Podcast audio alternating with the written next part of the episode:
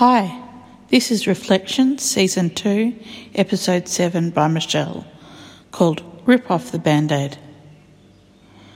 Lately, I've had to make one huge decision in my life. I've struggled with weight basically all my life, but have never been as big as I am now. For about two or more years, the doctors have been strongly suggesting weight loss surgery.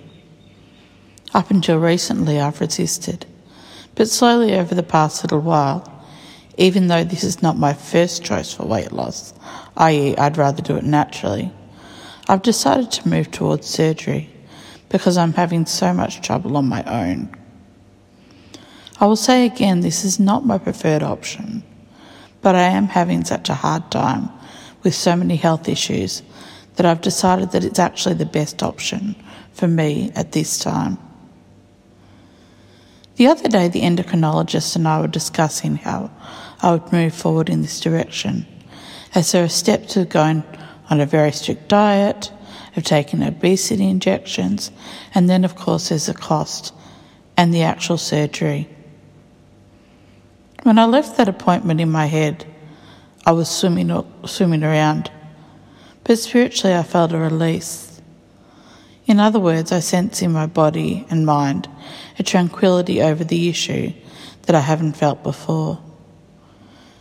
For me, spiritually, it was as if God was looking for me to take the first step before He would give me a peace, or I could feel a peace. Now, I'm not a theologian, but I've been in church all my life and there seems to be a pattern that sometimes God actually asks us to make a decision free of Him before we know the outcome or decision we make is the right one. In this case, I feel the freedom in my mind because I have a path and doctors to help me move forward in this way.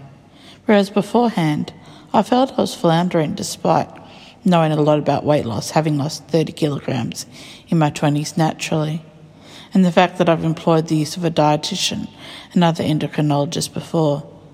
But in this recent case, I feel it's the right choice for right now. I don't know what the outcome will be.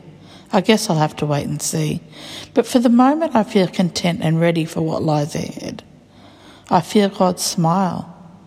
Perhaps that's because I've wrestled with Him throughout this whole process.